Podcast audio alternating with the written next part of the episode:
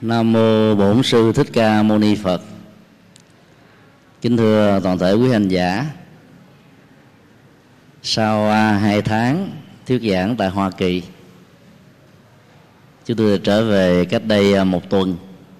Tuần trước đó thì các giảng đường tại Sài Gòn vẫn à, chưa mở cửa. Đây là buổi học đầu tiên sau mùa ăn cư kiết hạ ngày hôm nay đó thì à, chúng tôi có dẫn một phái đoàn à, 150 Phật tử. Trong số đó có nhiều vị đang học tại lớp học hôm nay để làm lễ à, tiếp nhận đất để xây dựng ngôi tam bảo trong tương lai tại xã Láng Dài huyện Long Đất tỉnh Bà Rịa Vũng Tàu. À, chúng tôi về trước. Còn phái đoàn vẫn tiếp tục hành hương có lẽ là khoảng 7 8 giờ tối nay mới về đến. Thì cái buổi um, pháp thoại hôm nay đó là một um, cơ hội để uh, chúng ta tìm hiểu về uh, nếp sống tâm linh theo uh, truyền thống Phật giáo. Nếp sống tâm linh uh, được xem như là lời giải đáp mang tính cẩm nang về tất cả các pháp môn hành trì trong đạo Phật có rất nhiều à, phật tử tại gia. Cứ mỗi những ngày à, bố tát vào ngày à, 14 là ngày cuối tháng, hoặc là những ngày lễ hội văn hóa Phật giáo nói chung, tham dự các khóa tu. 24 giờ bác quan trai giới, hay là có mặt trong các khóa tu một ngày vào chủ nhật hàng tuần ở đây đó, các đạo tràng. Thì khi ờ, chúng ta được hỏi lý do tại sao quý vị có mặt trong các khóa tu, thì phần lớn ờ, chỉ trả lời đơn giản là muốn được phước báo.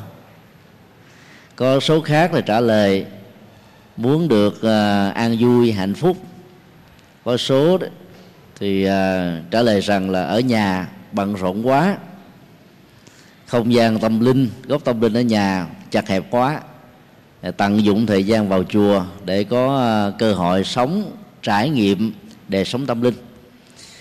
Thì đối với ờ, tình huống thứ ba đó, nếu ta tiếp tục hỏi thêm một câu hỏi nữa, trải nghiệm tâm linh ở trong các chùa, qua khóa tu hay là qua một ngày bác quan trai giới là trải nghiệm cái gì? Thì câu hỏi này làm cho rất nhiều người phải ờ, cứng nguyện thì hôm nay bài kinh này đó là một cái lời giải đáp mà theo chúng tôi đó mang tính tình tự rất là có phương pháp luận.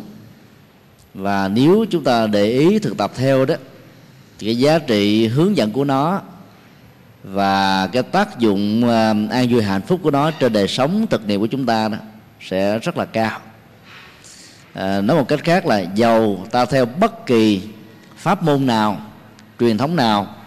Nếu ta bỏ rơi các trình tự như vừa nêu thì ta chỉ là các phật tử ở lớp vỏ cây thôi chứ chưa phải là phật tử theo lớp uh, lõi cây mà đức phật muốn chúng ta uh, trải nghiệm qua.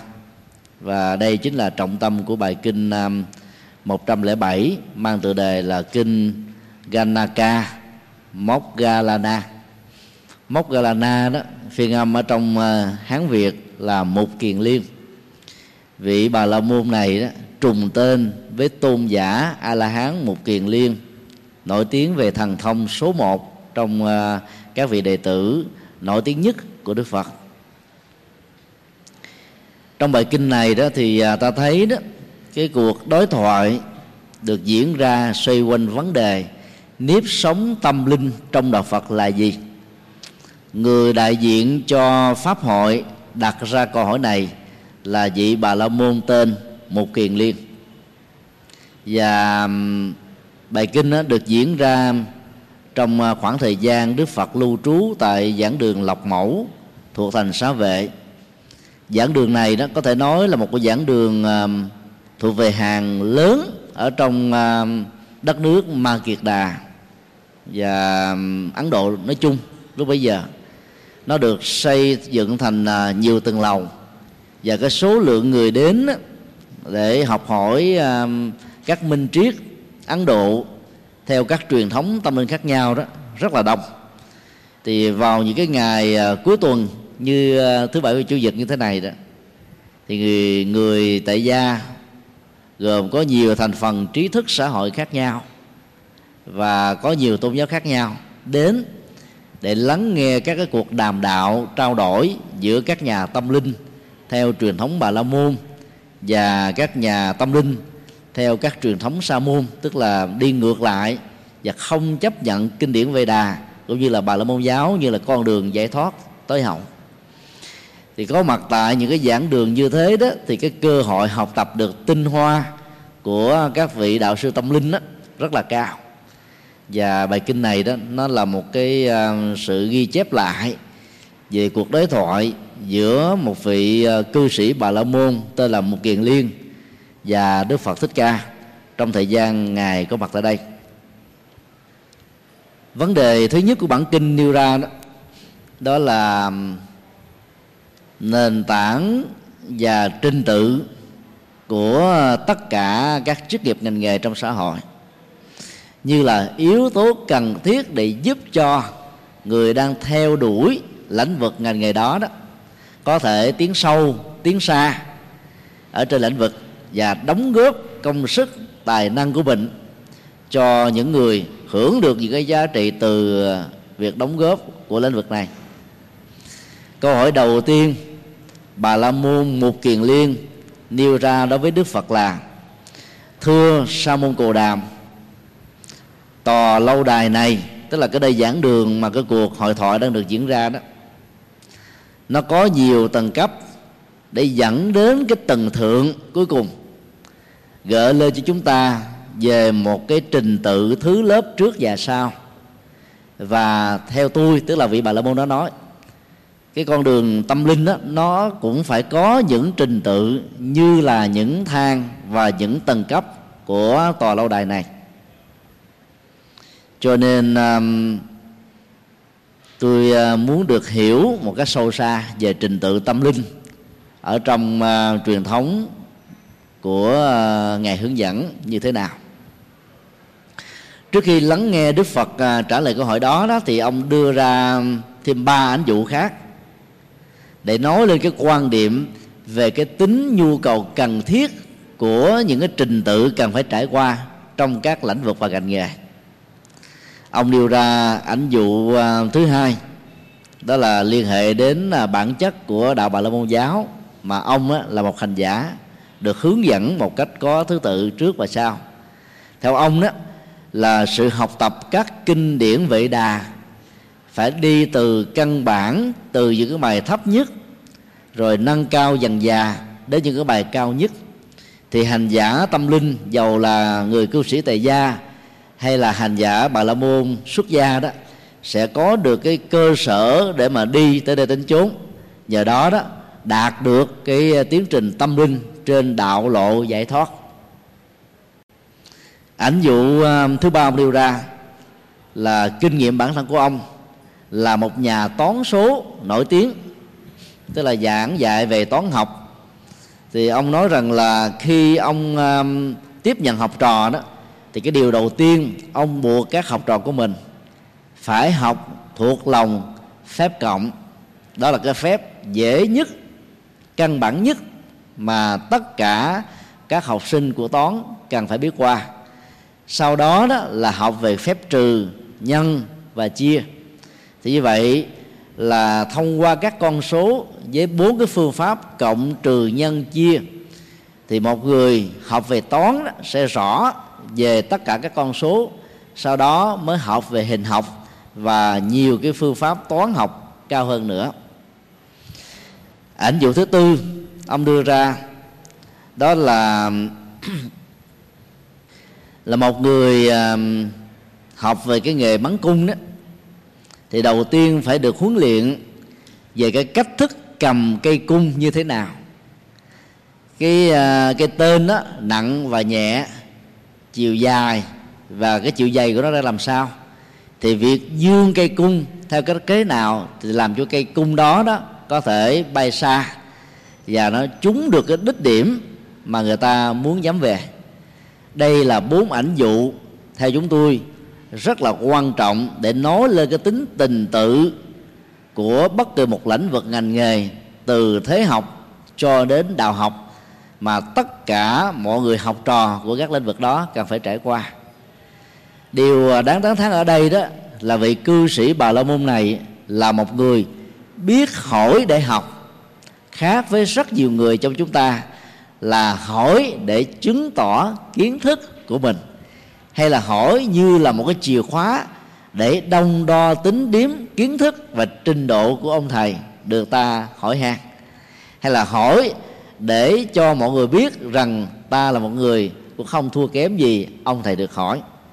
Nếu ta đặt cái tình huống của việc hỏi và nội dung của câu hỏi được đặt ra trong bản kinh này với một cái câu chuyện thuyền của Phật giáo Nhật Bản, một giáo sư đại học đến một ngôi thiền viện đặt những câu hỏi về triết lý nhân sinh, thế giới và những minh triết ở trong cuộc đời mà hầu như đó, gọi là hỏi, nhưng thực ra, ông giáo sư đó trình bày từ đầu chí cuối, không tạo điều kiện và cơ hội cho vị thiền sư đó có dịp để trình bày, giải thích. Và theo đó, vị giáo sư này có thể học được những cái kinh nghiệm thực tập. Trong khi đó, cái mà ông chia sẻ chỉ là những kinh nghiệm lý thuyết hay nói khác hơn, nó là kinh nghiệm sách vở mà bất cứ một người nào trải qua con đường giáo dục ờ, truyền trao và học tập đều có thể lặp lại như một cái máy và lập một cách rất là ấn tượng và sâu. Chờ cho vị giáo sư ờ, ngừng việc chia sẻ thì um, trong lúc đó đó vị thiền sư này á, rót trà cho hai cái tách bản thân mình và vị giáo sư. Rót đến độ là nước đã tràn ly mà động tác rót vẫn không chịu ngừng lại, làm cho vị giáo sư hết sức ngạc nhiên và cắt ngang cái động tác rót. Thưa thiền sư thiền sư đã rót đầy tràn rồi, tại sao còn rót nữa? Uổng trà lắm. Vì thiền sư đã có cơ hội trả lời, nãy giờ đó, kiến thức của ông đã đã rót đầy cái ly tách tâm linh của ông, cho nên nó không còn chỗ để chứa đựng bất kỳ một giọt nước về tâm linh nào từ người khác thì cái câu chuyện này cho chúng ta thấy là cái ờ, mục đích của cái cuộc đối thoại hay là hội thoại với nhau đó không phải là để lắng nghe những điều hay lẽ phải ở người mà mình kỳ vọng rằng người đó có thể chia sẻ được những gì mà ta không có. Mà ở đây đó, vị giáo sư về Phật học này chỉ muốn chứng tỏ rằng là kiến thức Phật học của ông đó, lão luyện và tinh thông, không thua kém gì các nhà sư hay nếu nói một cách vi tế hơn, là thậm chí còn hơn các nhà sư nữa. Trong khi đó đó, để tâm thức chúng ta bị đầy tràn bởi các kiến thức đó, thì nó không còn chỗ, hay nói cái khác là nó đã khóa cửa, làm cho chúng ta không có cơ hội để tiếp nhận những cái cần phải tiếp nhận. Ở đây đó ta thấy là vị bà la môn một kiền liên là một người vô cùng biết hỏi hỏi để học, hỏi để tiến thân hỏi để trở thành một cái người mới hơn, hỏi để trở thành một người giỏi hơn ở trong hiện tại và trong tương lai. Và cái trọng tâm, nội dung của câu hỏi đó là ông đặt ra về nội dung trình tự về con đường tâm linh của đạo Phật. Một con đường tuệ giác rất là mới và xa lạ với lịch sử mấy ngàn năm của bà la môn giáo có mặt lúc bấy giờ. Nhờ cái cách hỏi và nghệ thuật biết hỏi như thế, cho nên ông có cơ hội để lắng nghe sự trình bày của đức phật và ngày hôm đó đó rất nhiều vị uh, cư sĩ trí thức của nhiều truyền thống tâm linh khác nhau đã có cơ hội ít nhất là hiểu được nếp sống tâm linh trong đạo Phật là gì.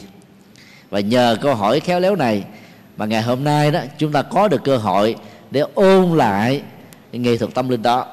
Và chúng tôi xin nói một điều là dù tu tập theo bất kỳ pháp môn nào trong đạo Phật thiền tông tịnh độ tông mật tông tam lượng tông pháp hoa tông hay là tông nào khác mà bỏ rơi các trình tự hướng dẫn tâm linh của đức phật trong bài kinh này đó thì chúng ta chỉ là những người đang đứng ngoài cổng chùa chứ chưa đang sống ở trong hoàn cảnh tâm linh của một ngôi chùa.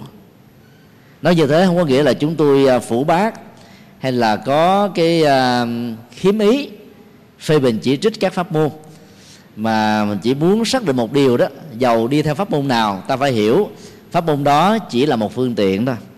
Cái cốt lõi của các pháp môn đó, thông qua phương tiện hành trì, phải là đi theo một cái trình tự được Đức Phật nêu ra trong bản kinh này. Rồi chúng tôi cho rằng là nội dung trình tự trong bản kinh này đó là thống nhất giữa các truyền thống tâm linh, đại thừa và tiểu thừa, nam tông và bắc tông và các pháp môn hành trì phổ biến ở trong đạo phật ngày hôm nay câu trả lời đầu tiên của đức phật như là một nguyên lý phổ quát. Thưa hiền hữu bà la môn, trong pháp và luật của à, tôi và các đức như lai trong quá khứ, hiện tại và tương lai đó, đều giống nhau ở một điểm là có trình tự về sự học tập và sự hành trì. Như là một công trình, như là một đạo lộ cần phải trải qua thì dựa vào cái câu xác quyết này đó ta có thể thấy là con đường tâm linh của đạo Phật đó nó phải khởi đi bằng con đường học. Nếu không trải qua sự học đó thì nếp sống tâm linh đó, sẽ khó có thể đạt được ở mức độ cao và sâu. Trong tất cả các ngành nghề nào cũng vậy trước khi ra hành nghề đó ta phải trải qua thời gian học nghề. Và cái thời gian học nghề đó nó tối thiểu cũng phải là vài tháng và có nhiều ngành nghề nó đòi hỏi đến vài năm. Thậm chí có thể là từ 10 năm trở lên. Rồi sau khi tốt nghiệp, ta phải trải qua cái thì kỳ thi để có được cái bằng chấp nhận ta hành nghề. Mà ngày nay đó, các cư dân của thế giới, tiến bộ phương tây đó, đều bắt buộc phải à, trải nghiệm qua. Và có một số nghề thực nghiệm chẳng hạn như là dược sĩ, bác sĩ thì cứ mỗi hai năm một lần, họ buộc phải thi lại để cập nhật kiến thức. Và chỉ có ai thi đậu các kỳ thi cập nhật kiến thức này thì họ mới được tiếp tục hành nghề. Điều đó cho thấy là xã hội phương tây đó rất là chú trọng về tính trách nhiệm về kiến thức và cái sự ờ, thực dụng ở trong các lĩnh vực thực nghiệm của họ. Là bởi vì thiếu kiến thức cộng với cái nhiệt tình đó thì sự phá hoại và ảnh hưởng đến cái tánh mạng của con người sẽ rất là cao. Do đó, sự học như là một yêu cầu bắt buộc không thể thiếu. Không phải bây giờ chúng ta mới có được cái kiến thức này, mà từ ngàn xưa, đặc biệt là trải qua bài kinh mà chúng ta học ngày hôm nay đó, Đức Phật đã xác định rất rõ là con đường trình tự tâm linh của ngài phải trải qua học và hành. Bây giờ phần lớn ở công các chùa đó chỉ chú trọng về cái phần thực hành nhưng khi mà được hướng dẫn đó, thì chúng ta thấy là nó quá sơ sài. Cho nên đó, có rất nhiều chùa hướng dẫn về à, sự thực tập thiền. Nhưng mà kỹ năng á, về con đường thiền như thế nào thì không thấy đào sâu chi tiết. Cũng có nhiều nơi đó hướng dẫn về pháp môn niệm phật. Dạy người ta lên điện phật để ngồi niệm. Nhưng niệm như thế nào thì cũng không được đề cập đến cho nên chúng ta đã bỏ quên cái trọng tâm quan trọng là hướng dẫn đến nơi đến chốn thông qua sự học. Và sau khi học xong rồi đó, thì việc hành trì mới dễ dàng và có kết quả. Điều này ngược lại hoàn toàn với các quan niệm ở trong dân gian của phật giáo, ở một số các chùa, cho rằng là cái người học phật pháp quá nhiều có thể trở thành sở chi chướng và khó có thể tiến sâu, tiến xa trên con đường tâm linh bản kinh này xác quyết bỏ qua cái việc học Phật pháp đến nơi tính chốn đó thì cái việc hành trì đó nó sẽ không có chiều sâu. Và do vậy giá trị lệ lạc đạt được đó, sẽ khó có thể được đảm bảo. Nguyên lý thứ hai đức phật dạy cũng giống như là một người à, huấn luyện ngựa muốn thành công đó thì đầu tiên đó phải hướng dẫn cho con ngựa cái cách thức làm quen với dây cương. Dây cương đó là cả một nghệ thuật và ngôn ngữ truyền thông. Giật tới phía ngực của cái người người lái thì con ngựa sẽ được hiểu là nó đi tốc độ nào về phía tay trái hay tay phải. Giật á, về phía trước nó cũng có những ngôn ngữ riêng giật phía trái, giật phía phải, giật mạnh, giật nhẹ, giật một lần, giật hai lần, giật ba lần, giật nhiều lần. Đều có các ý nghĩa và sự truyền thông. Phải giúp cho con ngựa làm quen với các ngôn ngữ và nội dung hành động thông qua các ngôn ngữ này, thì cái người huấn luyện ngựa mới có thể làm chủ được con ngựa. Kế tiếp là huấn luyện cho con ngựa các thói quen khác ví dụ như là thậm chí là chạy nhảy hai chân, hay là vừa chạy vừa hí, rồi chạy đó là nhảy hai chân trước lên phía trên, để biểu tỏ một cái nội dung gì đó, để giúp cho con ngựa có thể hưng phấn, mạnh bạo, tiến lao tới phía trước, đạt đến những mục đích mà cái người huấn luyện nghệ cần phải có. Đức Phật nói cũng tương tự như vậy, trong pháp và luật của các đức Như Lai đó thì việc điều phục tâm linh của con người trước nhất là huấn luyện về đời sống đạo đức. Như vậy nếu không trải qua đời sống về giới phẩm và đạo đức ta khó có thể tiến xa và tiến sâu trên con đường tâm linh. Bởi vì tâm linh đó, nó gồm có ba bước đó là đời sống đạo đức đời sống thiền định và sự phát sinh tuệ giác, giải quyết mọi ứng xử một cách khôn ngoan ở trong cuộc đời. Cho nên, đối với người tại gia đó, thì đời sống đạo đức nó gồm có không giết người, không trộm cắp, không lừa dối, không ngoại tình và không sử dụng các chất gây sai, vốn được xem như là nền tảng đạo đức của tất cả mọi luật pháp.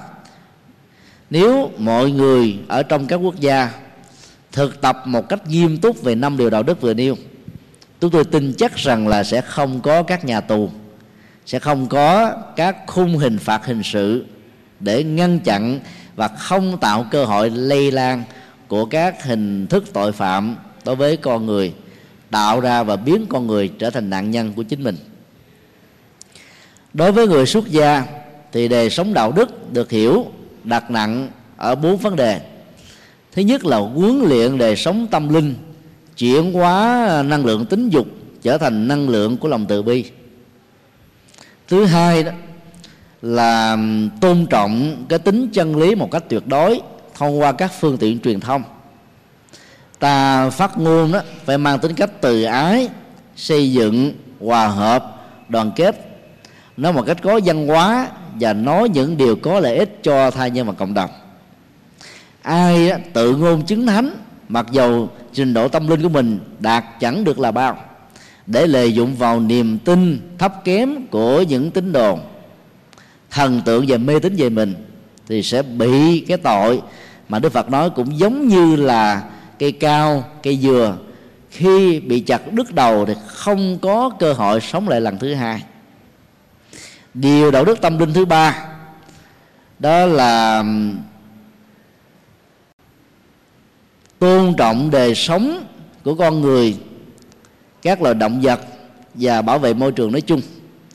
Đây là một cái quan điểm để giúp cho các hành giả đó có thể um, hướng tới đời sống uh, thiết lập hòa bình thương yêu bảo hộ mạng sống con người và các chủng loại nói chung. Và một vị tỳ kheo hay là một vị sa di tỳ kheo ni sa di ni vi phạm vào cái tội giết người thì người đó sẽ bị tẩn suất, không còn tư cách thành viên ở trong tăng đoàn nữa.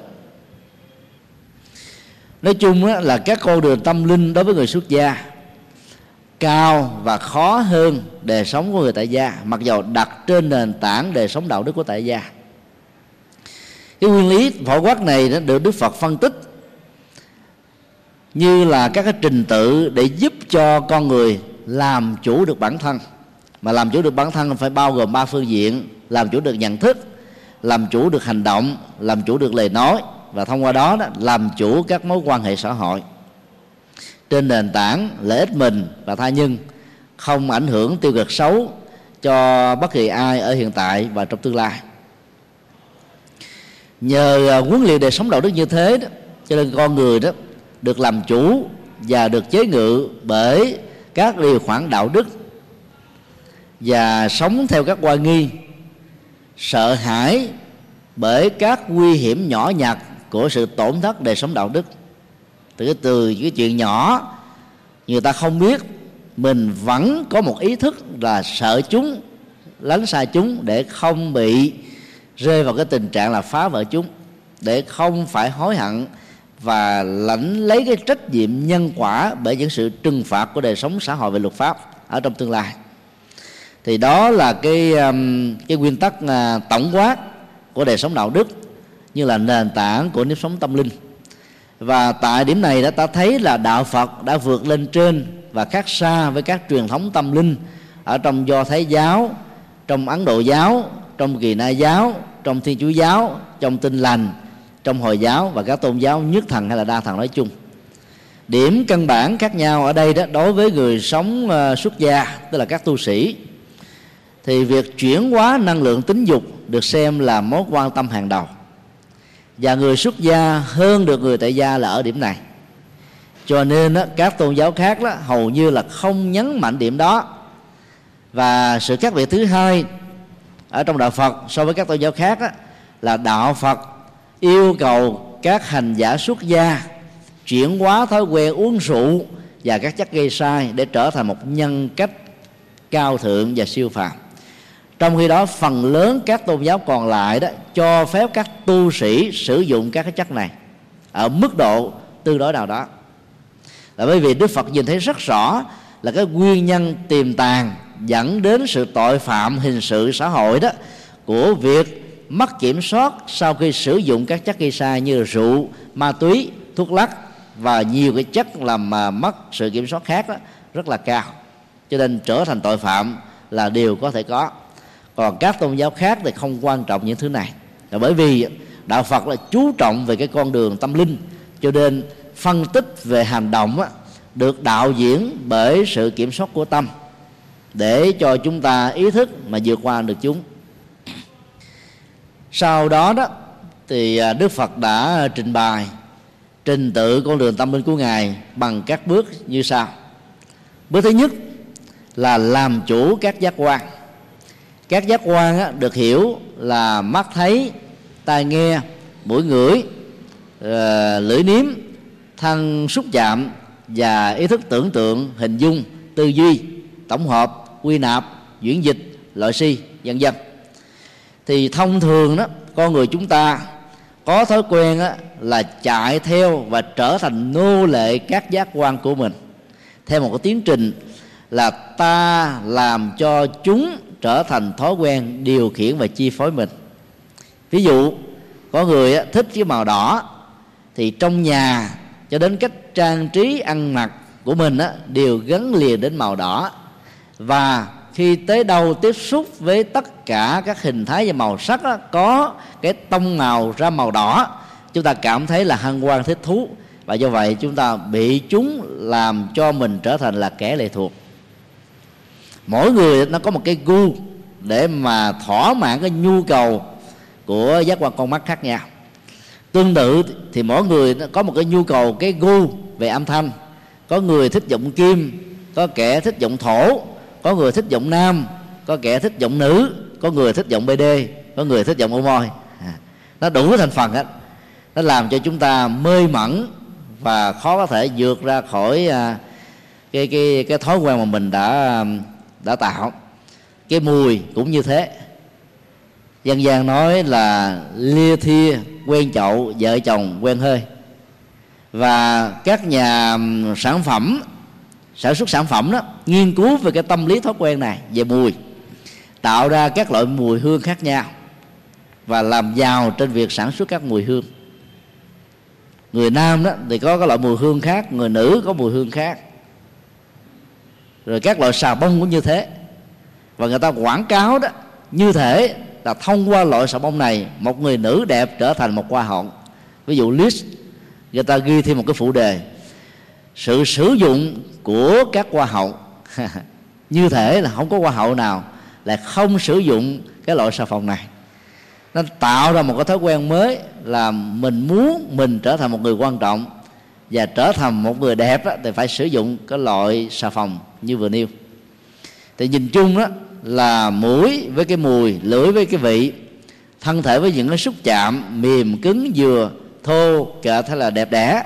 Và ý thức tưởng tượng nó gần như cái nào nó cũng có những cái gu của nó.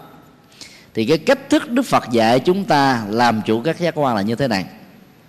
Không nắm giữ tiếng chung và đồng thời không nắm giữ tướng riêng. Trong rất nhiều bài kinh trung bộ, chúng ta đã được học qua về cái nghệ thuật làm chủ này rồi. Chúng tôi xin nhắc lại thôi cái tướng chung á, của con mắt á, là hình thù vóc dáng tổng quát của từng chủng loại sinh vật. Còn đối với con người đó nó từng chủng loại nam hay là nữ. Chi tiết hơn nữa là chủng loại của người Việt Nam chủng loại người Hoa Kỳ chủng loại người Pháp người Đức vân vân.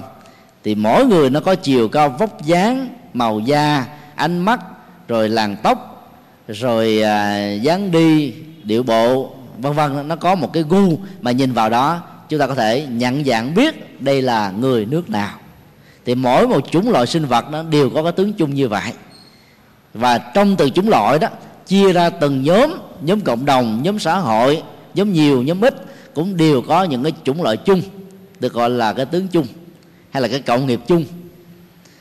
Thì việc mà nắm lấy cái tướng chung đó nó tạo ra một sự chấp trước về màu sắc và hình thù và từ đó đó, thiếu cái đó, ta cảm thấy là bị lệ thuộc.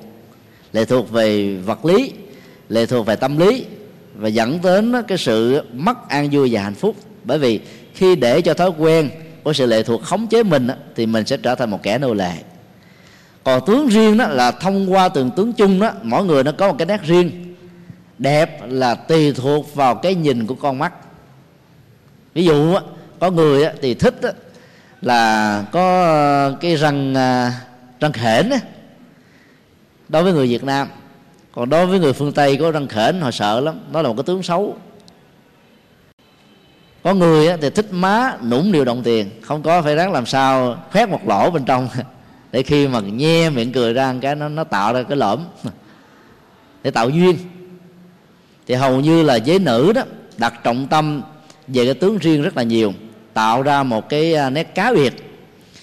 Từ à, cái cách thức ăn ăn mặc, cho đến màu sắc, cho đến các cái à, thời trang, các sản phẩm, các mẫu mã, hầu như là các nhà sản xuất đặt trọng tâm là trên 80% cho giới nữ. Còn người nam đó, nó chừng khoảng 20% là cùng cho nên thế giới này tiêu thụ là thuộc về người nữ nhiều hơn là người nam thì như vậy là cái tướng riêng đó nó, nó tạo ra một sự thu hút và chấp trước nhiều hơn là tướng chung và rất nhiều cái cặp tình bị đổ vỡ là bởi vì người ta đó là bị mê mẩn bởi một cái tướng riêng nào đó. Ví dụ như là cặp mắt à, bồ câu rồi à, lỗ mũi dọc dừa cái tướng đi yểu điệu à, giọng nói là ngọt ngào rồi à, nước da trắng à, thân thể mềm mại hay là một cái nét nào đó nó có thể làm cho cái người khác giới phái đó, đều đứng và khó quên. Thì đó là nói về cái tướng chung và tướng riêng của um, của của con mắt. Nó có dẫn đến sự làm mất uh, tự chủ của hành giả và người tu tập nói chung. Còn đối với cái lỗ tai cái tướng cái tướng chung tướng riêng nó cũng như vậy. Ví dụ tướng chung của âm thanh đó, là nam á nó nó có giọng mạnh bạo cứng rắn nữ có cái giọng à, the thẻ, ngọt ngào, dịu dàng, dễ thương. Đó là cái tướng chung tuy nhiên đi vào tướng riêng của các loại âm thanh ta thấy có nhiều người nữ giọng khàn khàn. Mà ca sĩ nữ mà giọng khàn, ca hay lắm. Là đặc biệt, nó khoa trộn giữa giọng nam, giọng nữ, thì nó có một cái nét riêng. Và hầu như là muốn nổi tiếng đó, ta phải có cái nét riêng nào đó. Chứ mình mình trở thành một cái bản sao của một người nổi tiếng thì ta sẽ trở nổi tiếng thứ yếu thôi chứ khó có thể trở thành là cái người đặc biệt ở trong lĩnh vực. Thì như vậy cái tướng riêng đó nó làm cho người ta đặc biệt quan tâm và chú ý. Có cái mùi cũng như vậy. Rồi tương tự là cái sự xúc chạm á là cũng có nhiều cách khác nhau. Có người thì thích niệm niệm là phải niệm kim đan. À, có người thì thích á, là giường á, là giường tre. Còn người ấn độ đại đa số là thích đó là cái giường mà giống dây. Nó là những cái sợi dây thừng thôi. Siết lại với nhau nằm lên trên đó nó mát rồi rượi ở bên dưới là nó gió thoảng ngang qua thì nó cảm thấy thoải mái vô cùng. Thì vậy là sự xúc chạm của tướng chung tướng riêng đó trong các nền văn hóa trong các chủng tộc trong các cộng đồng trong từng một gia đình rồi trong từng con người đó hầu như là không ai giống ai. Do vậy là mỗi người có tiêu chí tướng chung tướng riêng khác nhau. Thì cái con đường tâm linh đó, mà tất cả chúng ta cần phải đi qua là làm sao đừng để cho sự chấp trước có mặt với tướng chung đối với các giác quan và tướng riêng đối với các giác quan. Ai làm được như thế được xem là làm chủ được bản thân mình thông qua việc làm chủ giác quan. Điều thứ hai tôi phân tích là để làm được việc đó, đó thì các hành giả phải nhấn mạnh đến một cái yếu tố rất quan trọng đó là đừng bao giờ để cho tham ái âu bi ờ, uh, khởi hiện có mặt ở trong việc tiếp xúc của các giác quan đối với thế trần cảnh qua tướng chung và tướng riêng của chúng bất cứ lúc nào mà tham mái trỗi dậy thì ta thấy là sự đấm trước bắt đầu đã có mặt rồi. Cái thứ hai là ta phải có một ý thức là bảo hộ ý căn thực tập các phương pháp làm sao để cho ý của mình không có đồng hành với mắt thấy tai nghe mũi uh, ngửi là lưỡi nếm thân xúc chạm. Ý thức tưởng tượng thì lúc đó chúng ta mới làm chủ được các giác quan của mình. Ở đây đức phật muốn nói đến cái ờ, cái việc ờ, theo dõi chúng với ờ, nghệ thuật thay thế. Tức là bắt đầu đó là thay thế chúng bằng những đối tượng tích cực để chúng ta quên đi những đối tượng tiêu cực. Và do đó ta không có có cảm giác cô đơn trống trải khi phải tống khứ và quên đi một cái thói quen xấu đó là cái bước đi ban đầu làm chủ các giác quan. Bước đi thứ hai là làm chủ tiêu thụ. Tiêu thụ um, thông thường được hiểu là tiêu thụ của cái miệng và bao tử. Rộng xa hơn nữa là tiêu thụ của các thân nói chung. Bao gồm ba phương diện ăn mặc ở và nó liên hệ đến sự ngủ nghỉ của con người hầu như là một cái phương diện tiêu thụ nào cũng làm cho mình á, vừa tốn tiền. Cái thứ hai là tạo ra thói quen lệ thuộc vào chúng. Có nhiều người đó, ăn quen một cái thực phẩm nào rồi, không có đó là chịu không nổi. Phải tìm mua cho được, không có tiền không phải mượn. Có người quen ăn hàng ở tiệm, bởi vì nó có sang trọng bởi không gian, bởi khẩu vị. Tiền nó mắc hơn là việc chế biến thực phẩm ở nhà đến vài ba lần ăn quen sang trọng như vậy rồi đó, thì vừa tốn kém mà vừa bị bệnh tật. Bởi vì ở các tiệm, hầu như là gia vị họ bỏ rất là nhiều, dầu, bột ngọt và nhiều cái gia vị khác ảnh hưởng đến bao tử, gan, thận, tỳ phế quản. Còn ở nhà, ta làm có vệ sinh hơn, an toàn thực phẩm hơn, tiền ờ, ít tốn kém hơn, mà cái khẩu vị đôi lúc là lại ngon hơn. Nếu ta chịu khó học vào các cái quyển sách à, dạy về kỹ năng ăn uống nói chung ở đây đó đức phật dạy là ta phải huấn luyện sự ăn uống một cách điều độ bằng cách là phải thiết lập chánh niệm và tỉnh thức trong khi sử dụng các món ăn. Tiêu thụ là thực phẩm hay là thức uống. Chánh niệm và tỉnh thức á, nó được hiểu trong vấn đề tiêu thụ bao gồm trước nhất á, là trong lúc ta ăn một thực phẩm nào ta phải hiểu rất rõ thực phẩm đó có lợi hay là có hại cho sức khỏe, về phương diện thể chất, nó có ảnh hưởng về tâm sinh lý của chúng ta hay không? Các thực phẩm nó đều ảnh hưởng đến tâm lý của con người. Rất nhiều phật tử ngạc nhiên khi thấy là hành hẹ tỏi nén hương cừ là các thực phẩm chay. Tại sao trong giới luật của người xuất gia lại khuyến tấn là không nên tiêu dùng? Câu trả lời rất đơn giản là các loại đó là thực đơn của thần tình ái. Bởi vì ăn vào đó thì kích thích tố về hóc môn tính dục đó, nó sẽ trỗi dậy rất là nhiều. Và do đó, đó người xuất gia sẽ khó có thể vượt qua được những cái thói quen khi mà còn là đời sống tại gia. Mà để giúp cho các vị đó dễ dàng thực tập đó thì các tổ trung hoa phương tiện phải lý giải rằng là các vị thiện thần bảo hộ giới phẩm đạo đức cho người xuất gia đó rất là tối kỵ mùi tanh hôi của hành hẹ tỏi nén hương cừ. Do vì sợ mất các vị thiện thần, cho nên họ đã cố gắng giữ, nhưng mà nhờ giữ, cho nên họ dễ dàng không tạo điều kiện cho các thói quen tính dục được trỗi dậy thông qua thực phẩm tiêu dùng nói chung. Như vậy là cái việc mà ăn quá nhiều các loại thực phẩm mặn, chiên dầu và các loại thịt cá đó, thì kích thích tố hóc môn về tính dục nó sẽ trỗi dậy đối với cả hai lớp người tại gia và xuất gia nói chung. Cho nên ăn nhiều những cái thứ đó đó thì à, kích dục nó lại gia tăng. Có rất nhiều loại thực phẩm ăn nó ảnh hưởng tốt cho gan nhưng mà nó có hại cho thận. Nó tốt cho bao tử thì nó có hại cho tim và ngược lại. Cho nên đó là các vị nội trợ ở trong các chùa hay là các gia đình đó, ta phải có kiến thức về các thực phẩm và dược chất của chúng nói chung để cái việc mua thực phẩm, ăn uống ở trong sinh hoạt thường nhật của chúng ta không dẫn đến những cái chứng bệnh tật khác nhau. Và làm được như vậy đó, ta làm chủ được ăn uống và làm chủ được cái thói quen nghiện về các cái khẩu vị nói chung và các mùi nói chung. Như vậy là làm chủ trong ăn uống là làm chủ được hai cái phương diện giác quan, đó là lỗ mũi và cái miệng.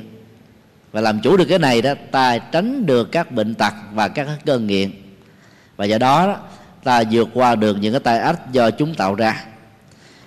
Điều thứ hai chánh niệm trong ăn uống. Ngoài việc thấy rõ được đâu là dược chất đâu là các thực phẩm có hại ta còn phải ý thức rất rõ là thực phẩm đó được nhai kỹ hay là nhai chưa kỹ à, khi đưa vào trong miệng. Và khi đưa vào trong bao tử ta phải thấy rất rõ nó vận hành như thế nào. Để theo đó ta quên đi các cái ý thức tư duy về bất cứ những cái chuyện buồn chuyện lo chuyện đầu tư ở hiện tại và trong tương lai thì như vậy đó dịch vị sẽ tiết ra một trăm phần trăm trong lúc chúng ta tiêu thụ chúng vào trong bao tử trải qua tiến trình tiêu thụ và tuần hoàn trao đổi chất ở trong cơ thể và nhờ thực tập chánh niệm như vậy sức khỏe của bao tử được đảm bảo và sự cường tráng về thể chất á, trong việc á, tiêu thụ và hấp thụ thức ăn á, với các calorie mới được diễn ra ở một mức độ cao nhất của nó thứ ba chánh niệm trong ăn uống còn bao gồm là ta không để cho ý niệm về sự thỏa mãn các thực phẩm diễn ra đối với ta. Ngon hay là dở không phải là quan trọng đối với người xuất gia. Còn người tại gia đó thì hầu như đó ăn là phải ăn ngon chỗ nào không ngon không tới nữa. Cho nên là có thói quen khen và chê luôn luôn có mặt. Thì như vậy là cái việc thực tập của người tại gia về phương diện này đó, nó rất là khó cho nên ta chỉ cần thực tập hai phương diện đầu. Và phương diện thứ ba đó ở mức độ 50% thôi. Bởi vì hầu như cái đó là cái um, cái cái mối quan tâm rất là căn bản của họ. Nếu thực tập được càng nhiều càng tốt. Không được thì cũng uh, uh, chưa đến nỗi lắm. Miễn là đừng để cho ta bị lệ thuộc vào cái ăn và cái mùi vị của thực phẩm ăn. Cái gì nó có mùi nồng cái đó nó tạo ra cơn ghiền nhiều hơn. Lúc đầu thì khó đưa vào vì khẩu vị ta chưa quen. Mỗi khi đã quen rồi ta khó bỏ được nó đó. Ví dụ nước mắm đối với người Việt Nam á, là một cái ờ, sản phẩm đặc biệt. Nhưng đối với phần lớn những người ăn mặn á, là nó hôi tanh khó chịu vô cùng. Còn đối với người Campuchia móng nóc á, nó, nó nó hôi thối chưa từng thấy. Nó ghê gớm chưa từng thấy. Và thậm chí là cái con ờ, nhìn nhện á, đen thùi lũi mà người Campuchia đó chiên lên à, họ ăn người ta cảm thấy là nó ngon lành vô cùng mà chúng ta thấy là muốn ói liền tức khắc à. cái gì mà nó có cái vị nồng và cái vị khó chịu nhiều chừng nào đó nó tạo ra cái cơn nghiền à, cái cơn nghiện và lệ thuộc chừng đó cho nên khi các phật tử phát tâm cúng dường trai phạn hay cúng dường trai tăng ở các chùa đừng có làm cao sơn mỹ vị thực phẩm đài loan với nhiều à, hư vị quá làm cho người tu đó mất đi chánh tâm và chánh niệm tỉnh giác ở trong sự ăn uống. Và khi chúng ta phát tâm cúng dường chúng ta cũng đừng nên có thói quen hỏi là quý thầy quý sư cô ăn có ngon không? Trả lời ngon á thì nó trái lại với cái con đường làm chủ tiết độ trong ăn uống. Trả lời không ngon á các phật tử sẽ buồn muốn không cúng nữa. Quý vị chỉ cần quan sát ăn thấy sạch sành xanh là biết ngon. Còn còn lại đó nhiều thì biết là không ngon như là tự mặc nhiên mà hiểu thôi. Còn người tu là không quan trọng chuyện ăn uống. Cho nên khi mà tu tập đúng pháp đó thì cái người đó dễ nuôi vô cùng. Cái gì ăn cũng được. Mà khi mà chúng ta ăn á, với một cái niềm hân hoan vui vẻ thoải mái không có niềm buồn không có nỗi đau không có những sự uất hận đó thì à, ta dễ tiêu hóa và cái lượng calorie đó sẽ đạt được ở mức độ cao nhất của nó. Chánh niệm tỉnh thức ở trong ăn đó nó còn được hiểu ở cái lớp ý nghĩa thứ tư đó là tiết độ trong ăn uống, nghĩa là không ăn quá nhiều, cũng đừng ăn quá ít như là khổ hạnh ép sát. Ví dụ, cái liều lượng của chúng ta đó là ba chén cơm là no. Thì cái người ăn có tiết độ đó, theo tinh thần Phật dạy là ăn chừng hai chén rưỡi là vừa, còn người tu là hai chén thôi. Để lưng lửng lưng lửng như vậy thì cái dịch vị nó mới tiết ra một cách đầy đủ nhất còn ăn đến chán chê chán bỏ gặp cái món đó lần sau không ăn nữa. Thì như vậy cái lượng calorie ăn quá dư thừa đó nó không có tiêu hóa được. Và nó phải thảy qua uh, mồ hôi thảy qua chất thải của phân hay là nước tiểu là hết.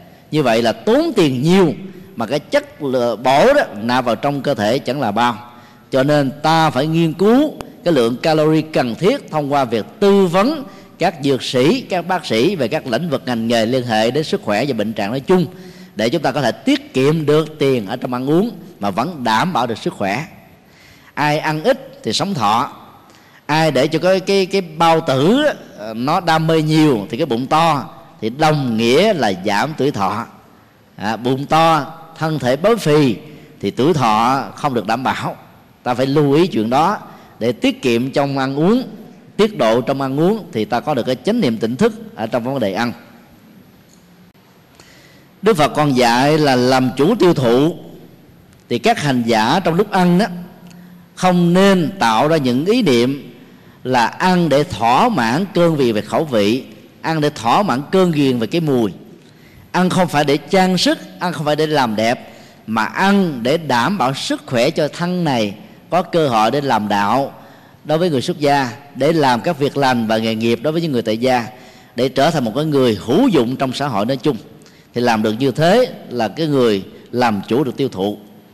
Điều thứ ba là các hành giả phải nghĩ như thế này là trong lúc ăn á, đừng để cho các cái cảm giác đam mê về các cái thói quen cũ được trỗi dậy thêm một lần nữa. Và thứ hai không tạo điều kiện cho các cái cảm giác đam mê về những cái khẩu vị mới được trỗi dậy với ta. Cho nên người xuất gia, nếu quý vị theo dõi trong các chùa, ăn quanh năm suốt tháng chỉ vài cái món ăn mà vẫn không cảm thấy ngán. Ăn vẫn ngon đàng hoàng.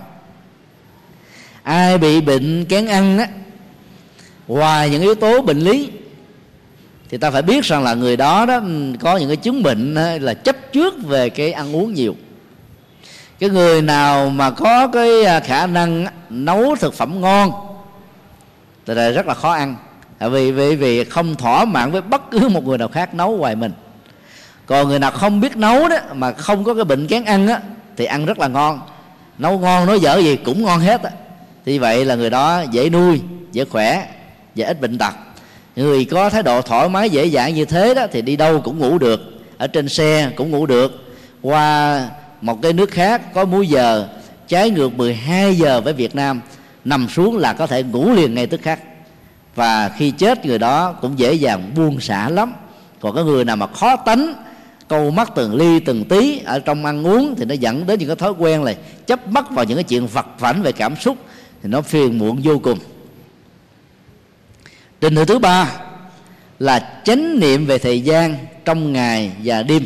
Đức phật dạy là các hành giả phải huấn luyện tâm của mình được cảnh giác đối với tính thời gian diễn ra ban ngày và ban đêm.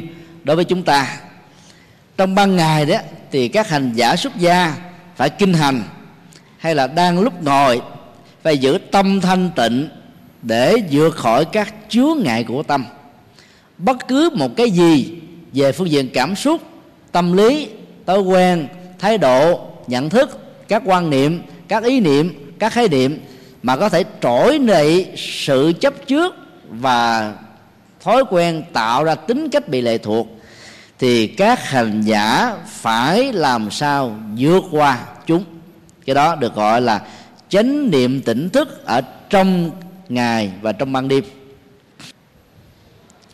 Trời giữa đêm đi ngủ, thì khi nằm nghiêng đối với người xuất gia nó được xem là một cái tư thế lựa chọn thích hợp. Còn đối với người tại gia chưa quen với cái tư thế nằm nghiêng về bên phía phải như là con sư tử chúa, thì nên chọn tư thế là nằm ngửa, duỗi thẳng hai chân, hai tay ra.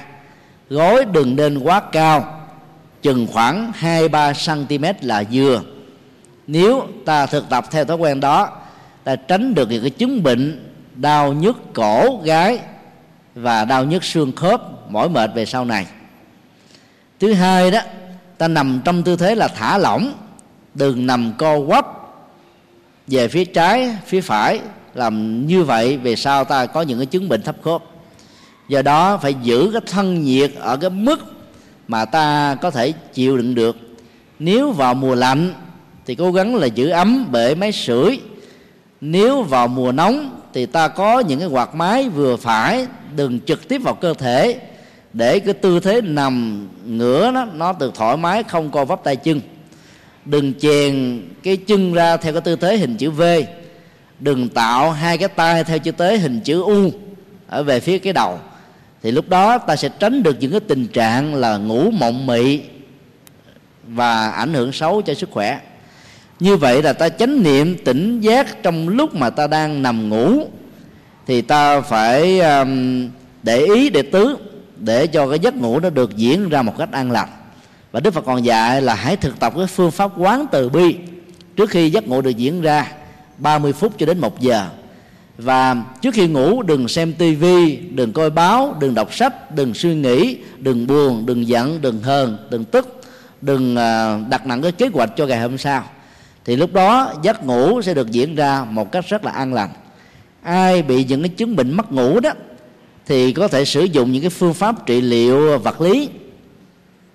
Chẳng hạn ta sử dụng một cái à, đèn à, tia hồng tử ngoại đặt ở phía sau cây gót cây cây, cây gái khoảng trừ à, 5 cho đến 7 phút. Trong một cái khoảng cách mà cái độ nóng đó có thể làm chúng ta chịu đựng được thì lúc đó nó sẽ kích thích toàn thể cái cơ cấu thần kinh trung ương và những cái thần kinh con mắt và những cái thần kinh ờ, của các giác quan khác. Nó làm cho chúng ta có cảm giác thư giãn và muốn nhắm mắt lại. Cái thứ hai đó ta có thể nhờ người thân của mình dùng một cái cây um, trị liệu um, của ông Bùi Quốc Châu hay là dùng một cây viết có thể thay thế. À, lấy cái đỉnh bích hội ta khuấy nhẹ nhẹ theo cái dòng kim chiều đồng hồ rồi sau đó ta đưa xuống các cái chân tóc. Ở cái tốc độ vừa phải đừng mạnh mà đừng nhanh lắm. Lúc đó ta có cảm giác là nổi da gà toàn thân. Thì ta biết rằng là các cái thư giãn trên cái đầu đó nó đã được thực hiện. Thì lúc đó các căng thẳng của con mắt đó, nó sẽ được giảm và lúc đó ta dễ dàng đi vào trong giấc ngủ. Nếu quý vị có một cái à, bao nước nóng hay là túi nước nóng đó thì à, trước cái giờ ngủ đó, ta lót ở trên cái à, cái cổ với một cái khăn độ dày vừa phải để độ nóng đó, nó được duy trì trong vòng 15 cho đến 20 20 phút. Thì thay thế cho cái việc mà ta rọi bằng đèn cái sự an thần cũng có thể dẫn đến sự uh, uh, dễ dàng đi vào giấc ngủ của chúng ta.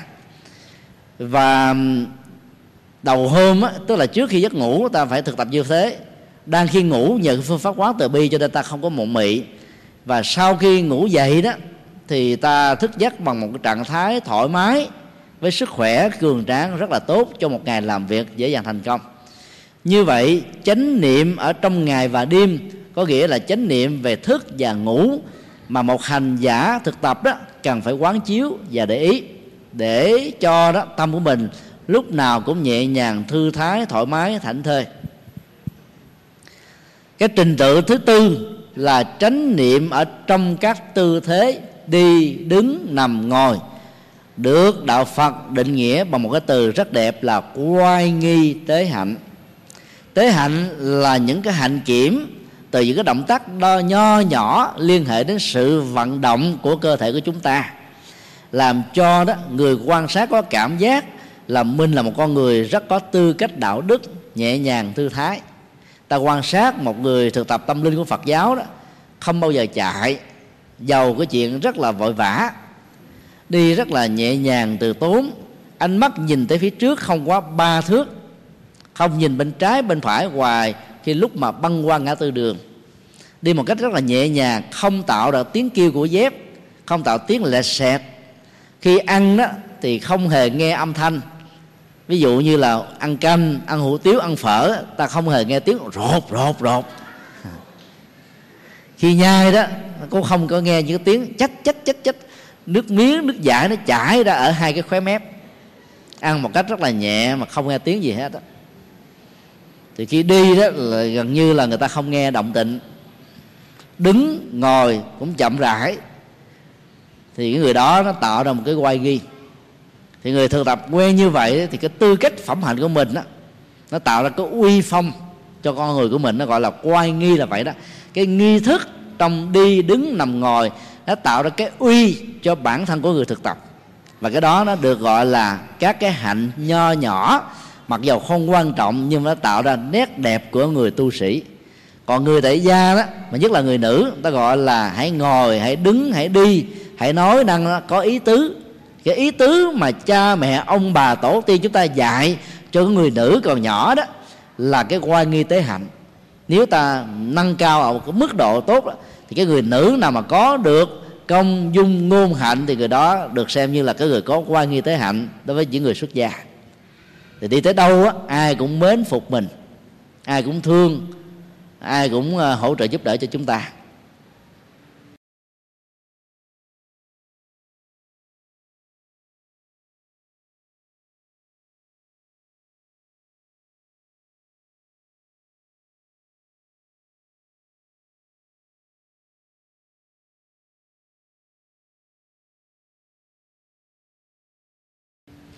Đức Phật còn dạy thêm là khi đi tới đi lui, nhìn thẳng về phía trước hay là nhìn xung quanh, quái cổ ra đằng sau, co duỗi tay ra vào, mặc áo đắp y, đi bát là khắc thực, ăn uống, nhai nuốt, thậm chí là vào trong nhà vệ sinh, vào trong nhà tắm, đi tiểu, đi đại, ngồi nằm thức ngủ, nói nín thì hành giả phải thực tập thói quen là có chánh niệm về các động tác đang được diễn ra. Để ta biết là nó diễn ra đúng hay là sai. Ta nói đó, quá lớn tiếng ta nói trong giận dữ ta nói trong hờn trong căm tức hay là nói trong thương yêu trong hòa hợp trong đoàn kết. Như vậy là ta có chánh niệm của lời nói. Còn trong đi đó ta có chạy như là bị ma rượt đuổi. Những người phương tây đó thường đi như là thói quen này họ chạy đua với thời gian và họ đi như là một cái máy. Và do đó thiền vipassana thiền tứ niệm xứ quán chiếu về uh, dòng cảm xúc về tâm về thân về các ý niệm của tâm nó trở thành là một cái mối hấp dẫn hàng đầu đối với thế giới phương tây. Thế giới của công nghiệp hiện đại nói chung con người quá căng thẳng với những cái tư duy của ý thức dị nguyên và nhờ thực tập chánh niệm tỉnh thức cho nên rũ bỏ được các cái căng thẳng và làm cho họ được thoải mái. Còn người phương đông đó, thì thường thích hợp với phương pháp thiền quán. Vì cái nền văn hóa phương đông là văn hóa nông nghiệp cho nên chân lắm tay bùn làm lao động tay chân quá mệt mỏi mà ngồi thiền quán hít thở chút xíu là ngủ gục luôn. Cho nên họ thích đó là cái năng động ở trong à, cái miệng thông qua niệm tụng năng động trong bái sám thông qua sự hành lễ năng động ở trong đi đứng thông qua kinh hành nói chung. Thì tùy theo cái bối cảnh văn hóa mà ta thấy là cái pháp môn lựa chọn nó thích hợp với ta ở chỗ nào. Như vậy là chánh niệm trong quay nghi tế hạnh đó, nó làm cho chúng ta trở thành một người rất lo có tư cách và đạo đức nói chung. Thứ năm là thực tập thiền quán. Thiền quán gồm có hai vế. Thiền á là chúng ta tĩnh lặng cái cõi tâm, để cho các giác quan được làm chủ một cách tuyệt đối.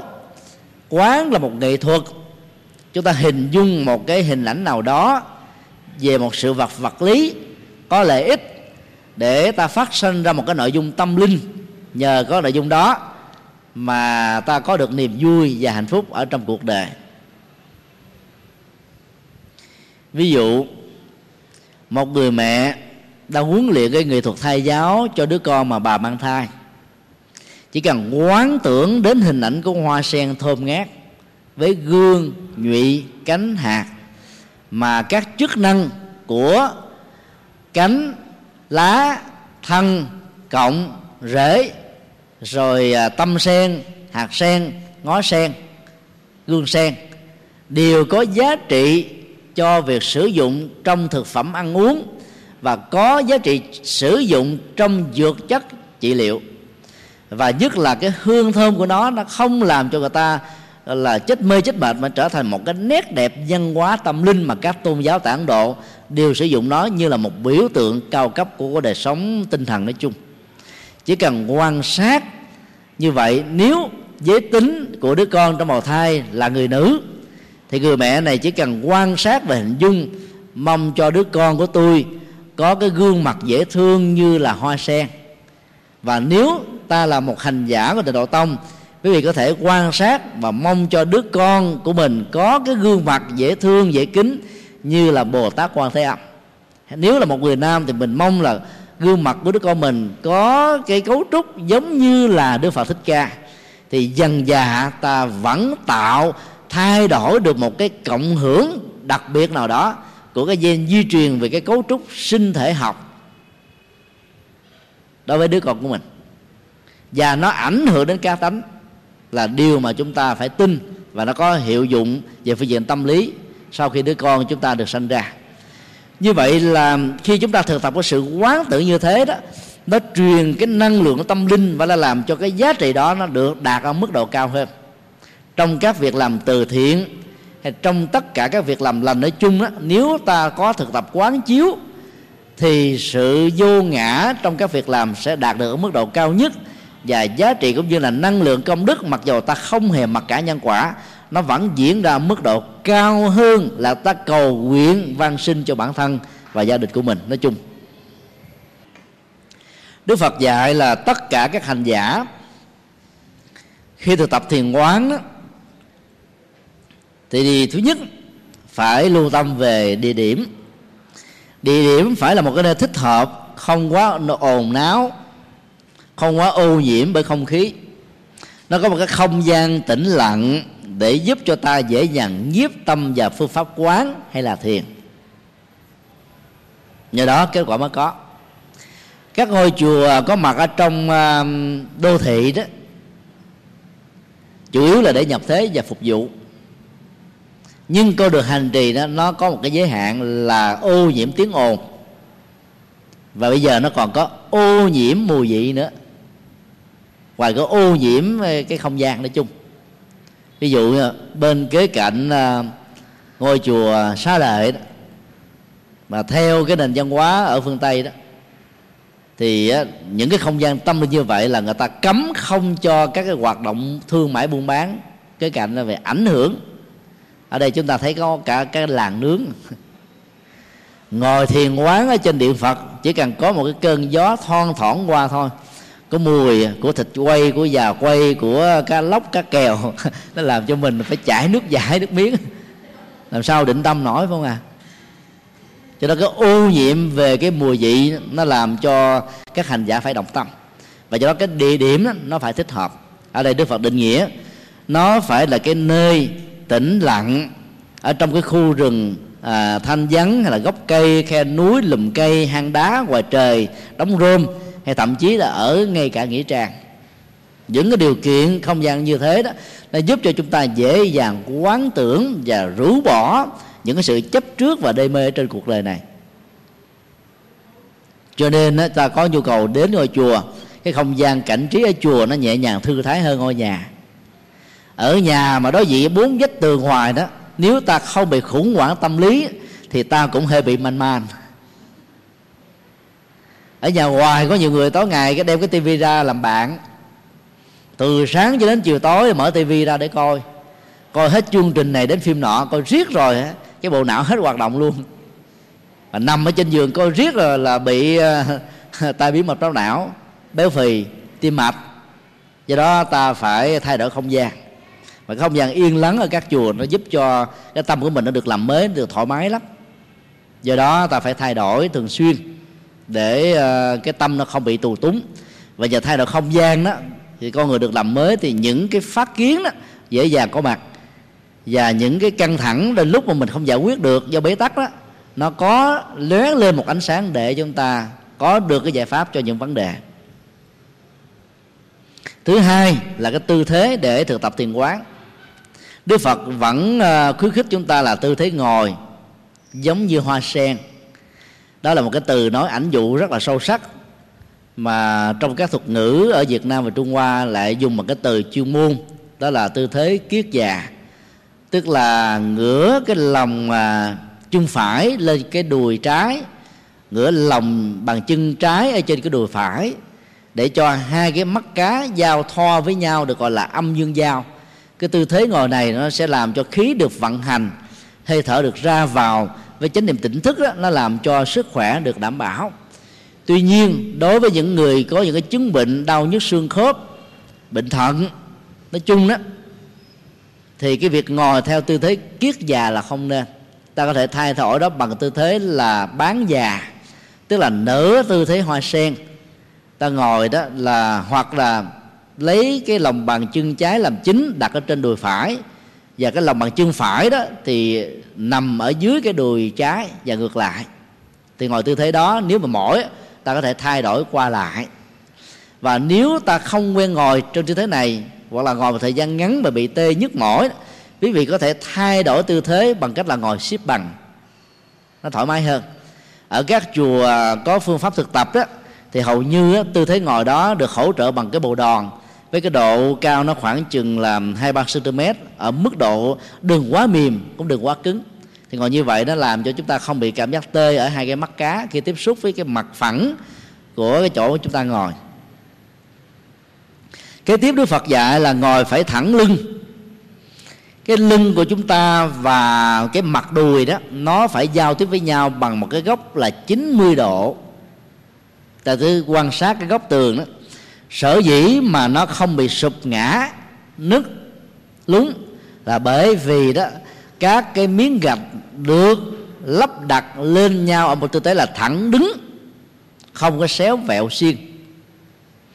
Ở Hoa Kỳ đó nhất là những bang um, nằm ở trong cái vùng địa chấn như là Cali thì cái việc mà xây cất nhà tường đó là bị cấm và người ta buộc phải xây cất bằng nhà gỗ chúng tôi vào những cái ngôi chùa à, xây cất bằng nhà gỗ đó hai tầng ba tầng. Thì thấy là cái cột á, mà họ làm thậm chí nó còn nhỏ hơn là những cái cột à, bằng à, xi măng cốt thép á, đến cả 10 cho đến 20 lần. Chúng tôi rất là ngạc nhiên và hoài nghi là cái độ chịu đựng của nó sẽ không để đảm bảo.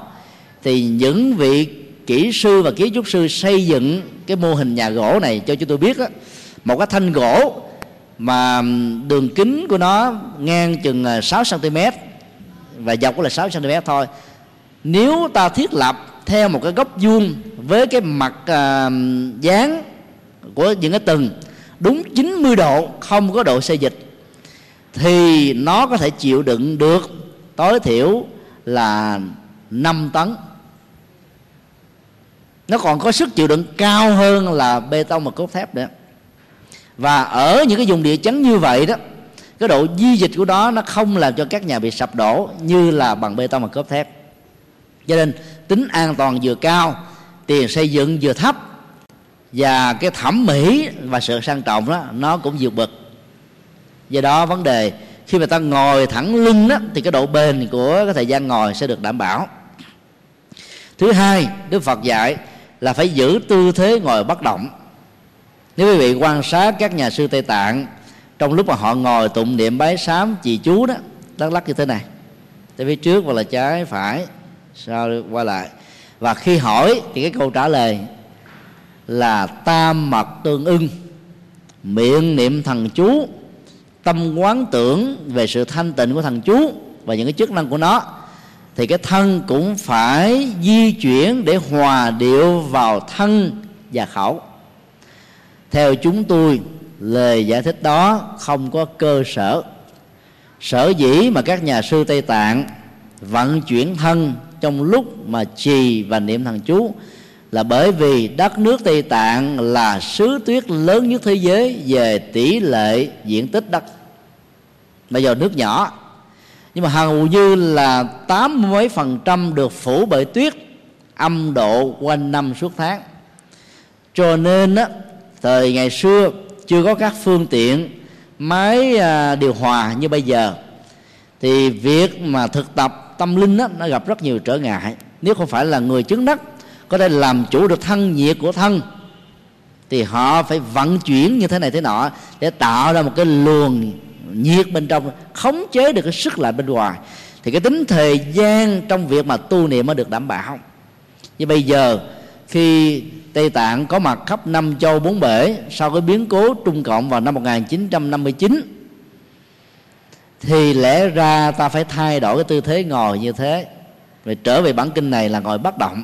Thì họ vẫn tiếp tục lắc, và nhất là ở Ấn Độ vào mùa hè 42 độ C, lắc chút xíu là đổ mồ hôi, ướt cả áo và quần. Cho nên chúng ta biết là cái bối cảnh, cái không gian và thời tiết khí hậu khác nhau đó, nó buộc chúng ta phải tùy nghi thích ứng đúng. Chứ nếu bây giờ mà giữ ba y như thời của đức phật dạy, thì có lẽ là không có nhà sư nào có thể sống thọ được hết á. Âm độ như miền đông bắc hoa kỳ hay là âm độ theo tây tạng, mà mặc ba chiếc y, mỏng le, mỏng lét, thì nó sẽ bị xương khớp, thấp khớp sống chừng 50 tuổi là chết thôi. Nếu không chết thì cũng bán thân bắt tội hay là bị tai biến mạch máu não hay là bị những cái chứng bệnh xương khớp rồi tốn tiền cả cuộc đời. Do đó nó tùy theo cái môi trường mà ta phải thích ứng cho nên ngày xưa đức phật dạy thế.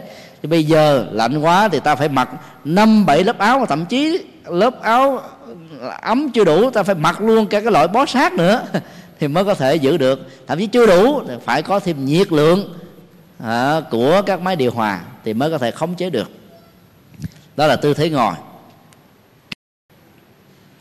Đặt chánh niệm trước mặt tức là cái con mắt đó, nó phải nhìn vào cái sống mũi này. Ở cái mức độ mà cái độ hé mở của con mắt nó chỉ bằng là 25% với cái sự mở trọn vẹn khi chúng ta không có thực tập thiền quán. Vì mở trọn vẹn á thì cái cơ hội nhìn thấy màu sắc và hình thù nhiều quá ta mất chánh niệm. Còn nhắm lại một trăm phần trăm chút xíu là ngủ luôn bởi vì nó có chất an thần. Cho nên ta hé mở 25% đó là tư thế ngồi. Thứ ba là nội dung quán tưởng.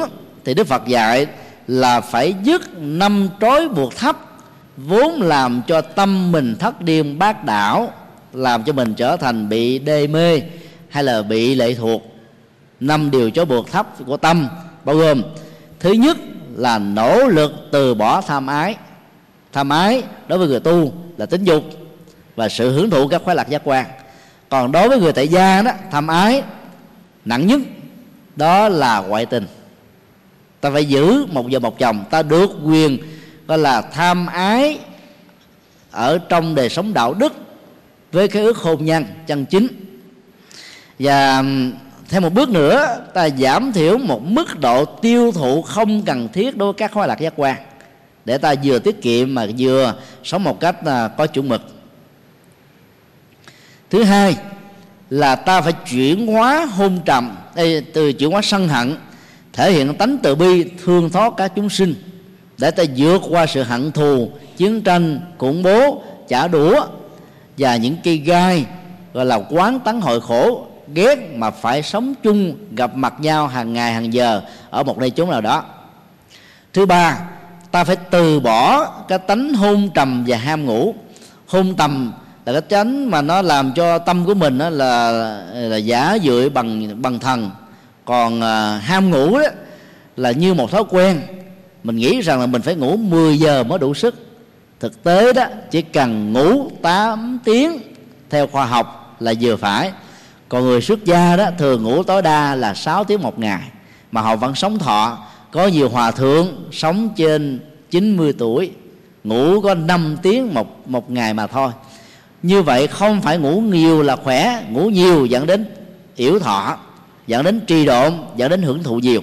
Ta ngủ vừa phải, người xuất gia là 6 tiếng trên 24 giờ, người tại gia 8 tiếng là vừa.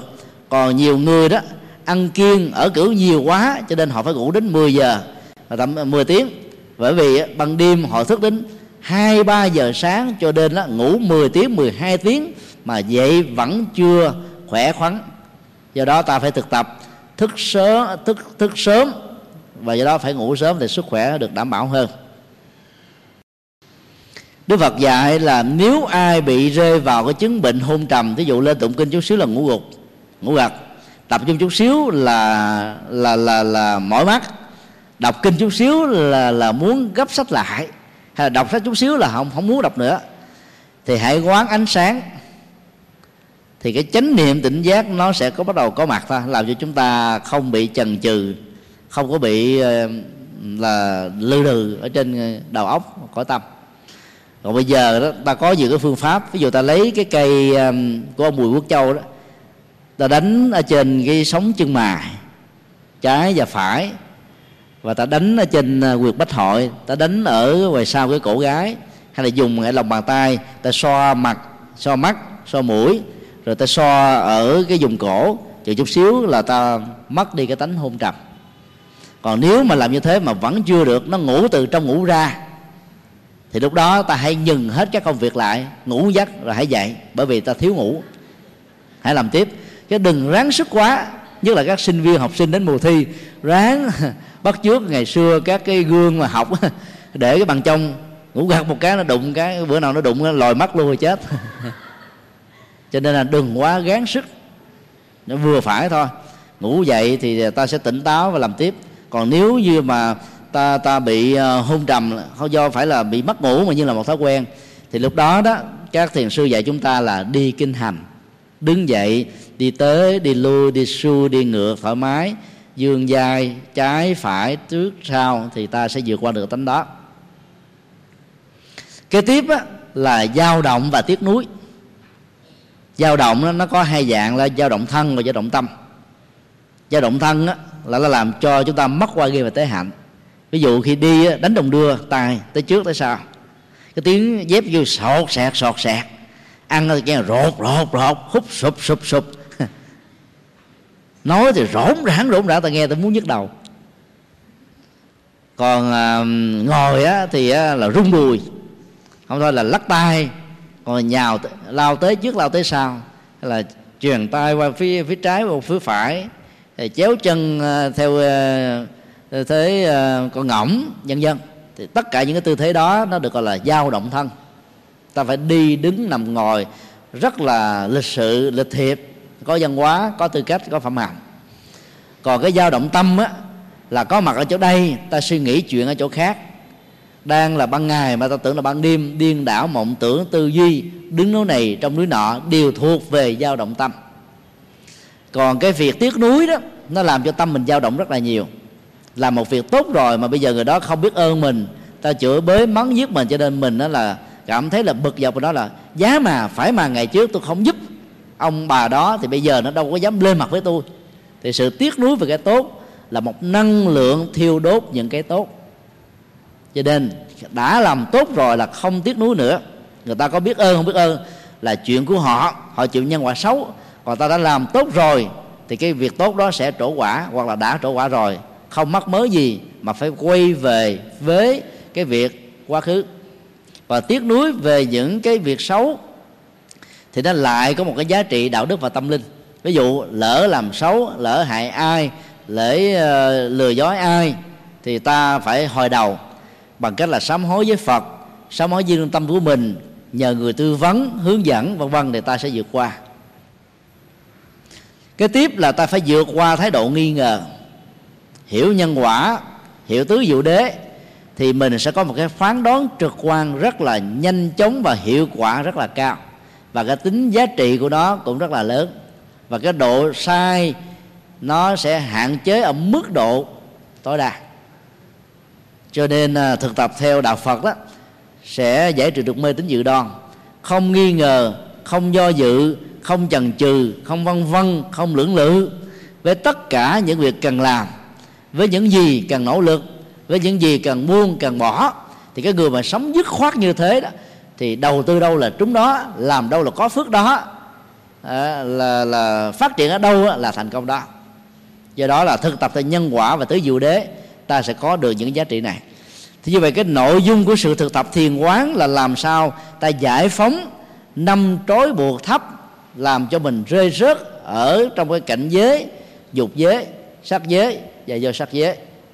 Và thấp hơn nữa là địa ngục và súc sinh cho nên thực tập như thế này đó, thì à, ta sẽ có được cái cơ hội đi vào bốn cảnh giới thiền thứ nhất, thứ hai, thứ ba, thứ tư.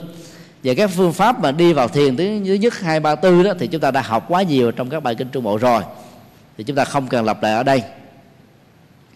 Bước thứ sáu, đức phật dạy là hãy thực tập hiện tại lạc trú. Đức phật nói đối với các bậc hữu học, tức là những người chưa chứng được thánh quả a la hán thì cần phải thực tập năm bước theo trình tự. Thứ nhất, làm chủ giác quan. Thứ hai, làm chủ tiêu thụ. Thứ ba, làm chủ ngày đêm. Thứ tư, làm chủ oai nghi. Thứ năm là thực tập thiền quán.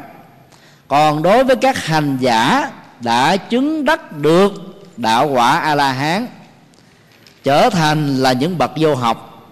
Thì lúc đó, việc hành trì năm trình tự tên vẫn được diễn ra như bình thường. Và cái giá trị đạt được của các ngài là làm gương cho thai nhân và cộng đồng. Và thứ hai, cái đó được gọi là hiện tại lạc trú. Như vậy, theo dữ liệu ngữ cảnh của bài kinh này đó, ta thấy là hiện tại lạc trú đạt được ở mức độ một trăm phần trăm chỉ có các vị thánh a la hán trở lên mà thôi.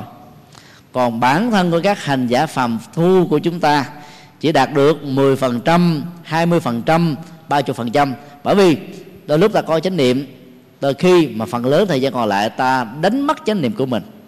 Trên chánh niệm tỉnh thức hay là hiện tại lạc trú tức là thiết lập cái phương cách sống tạo cái niềm an vui hạnh phúc bây giờ và tại đây thông qua à, việc làm chủ các giác quan làm chủ hành động làm chủ tư duy làm chủ nhận thức của mình. Sau khi nghe đức phật trình bày bà la môn à, một kiền liên nêu một cái câu hỏi rất là có chiều sâu. Thưa sa môn cồ đàm một cái danh xưng mà các vị tôn giả khác thường gọi cho đức phật còn à, các phật tử thì chúng ta gọi là như lai là thế tôn là phật là bậc giác ngộ để chung. Kể từ khi à, được khuyến cáo và hướng dẫn một cách có trình tự thì xin ngài cho biết là các đệ tử xuất gia và tại gia của ngài chứng đắc được bao nhiêu phần trăm? Một câu hỏi mang tính cách là giá trị thực nghiệm của con đường tâm linh với những cái trình tự với nếp sống tâm linh mà đức phật đã dạy đức phật trả lời một cách dứt khoát, này hiền hữu bà la môn, mặc dù được hướng dẫn một cách rất chi tiết về tu và học, nhưng một số chứng đắc được nước bàn tối thượng trở thành các bậc thánh, đại đa số là vẫn còn là người phàm phu. Thưa tôn giả Tô Đàm, do nhân duyên gì, khi niết bàn có mặt như là một thực tại tâm linh cao cấp nhất, khi con đường tâm linh dẫn đến nước bàn là có thực và được ngài hướng dẫn. Và khi có ngài là một bậc tâm linh chỉ đường quan trọng nhất và nổi tiếng nhất trong lịch sử của nhân loại, thì tại sao rất nhiều người nghe ngài hướng dẫn trực tiếp mà có người là chứng đắc mà có người lại là không? Đức phật đã trả lời một cách gián tiếp như thế này. Này hữu bà la môn, ông có rành đường từ đây đến thành dương xá hay không? Bà la môn này trả lời thưa sa môn cồ đàm dĩ nhiên tôi đã đi đến dài ba chục lần trong đời của mình.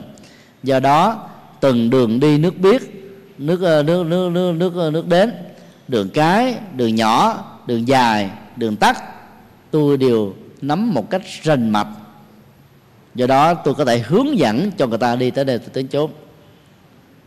Đức Phật nói tốt lắm bây giờ ông hãy uh, trả lời và quan sát theo cái sự hướng dẫn của tôi. Khi có một người lạc đường hay là một người từ phương xa đến không nắm rõ và không biết được các cái bản chỉ đường đến thành vương xá và gặp được ông cho nên ông đã hướng dẫn một cách rất là chi tiết. Họ dùng viết giấy để ghi chép cái con đường gọi là học thuộc lòng. Chẳng hạn là phải đi qua à, bao nhiêu phút để đến cái con đường a rồi thêm bao nhiêu phút được thì đi qua con ờ, con làng b. Đến bao nhiêu xa thì bắt đầu đến được cái khu rừng d. Bao nhiêu xa nữa thì mới đến được cái ờ, cái khu vườn rất đẹp e. Sau đó đến được cái cổng thành f và đi vào bên trong, thấy các căn nhà lầu đài, phố xá, màu sắc, rồi nơi buôn bán, nơi cư dân, nơi thành quách, nơi cung điện dân dân và dân dân mặc dầu đã được hướng dẫn kỹ lưỡng rồi, nhưng trong số những người được ông hướng dẫn, có ai than phiền ông điều gì chưa? Ông ta ngồi suy nghĩ hồi và nói rằng là, thưa cô đàm, có lần tôi hướng dẫn rất là kỹ, mà tôi vẫn phải mang tiếng là người hướng dẫn sai, bởi vì họ đã đi sai đường.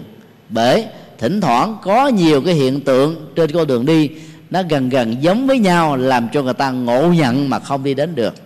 Cho nên đó mặc dù đường đã có như là một thực thể. Người hướng dẫn đường rất là chi tiết.